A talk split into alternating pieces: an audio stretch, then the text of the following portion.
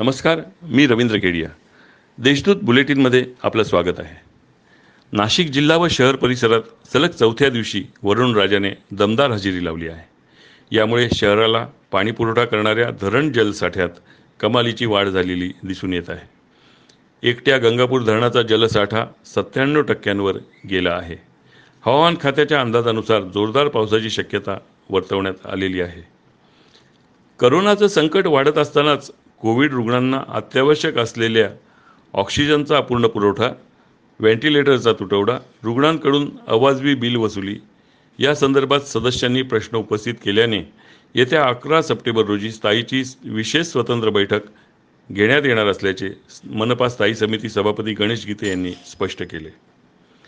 नवीन नाशिक परिसरातील नंदिनी नदीलगत झालेल्या अतिक्रमणामुळे नागरिकांच्या घरात पाणी जात आहे. याबाबत चार वर्षांपासून दाद मागूनही प्रश्न सुटत नसल्याने नगरसेविका कल्पना पांडे यांनी रुद्रावतार धारण केला.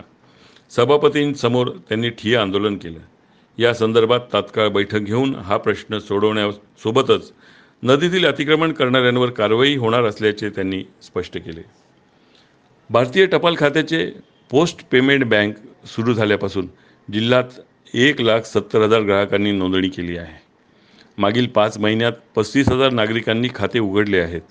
तर मागील पाच महिन्यांत आधार संलग्न भुगतान सेवेअंतर्गत दीड लाख ग्राहकांनी वीस कोटी रुपये काढलेले आहेत.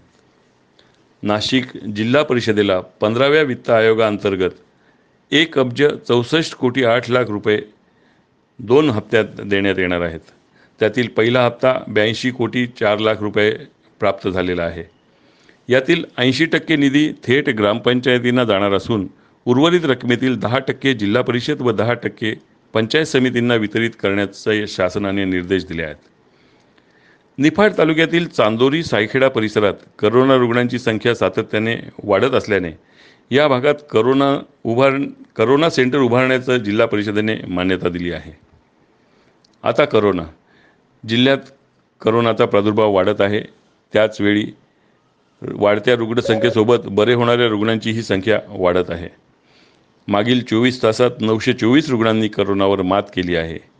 आत्तापर्यंत सदतीस हजार करोनाबाधितांनी करोनावर मात करत आपल्या घरी स्थलांतर केलं आहे. काल दिवसभरात चौदाशे शहाऐंशी रुग्ण पॉझिटिव्ह आढळले असून वीस रुग्णांना मृत्यूला सामोरं जावे लागले आहे.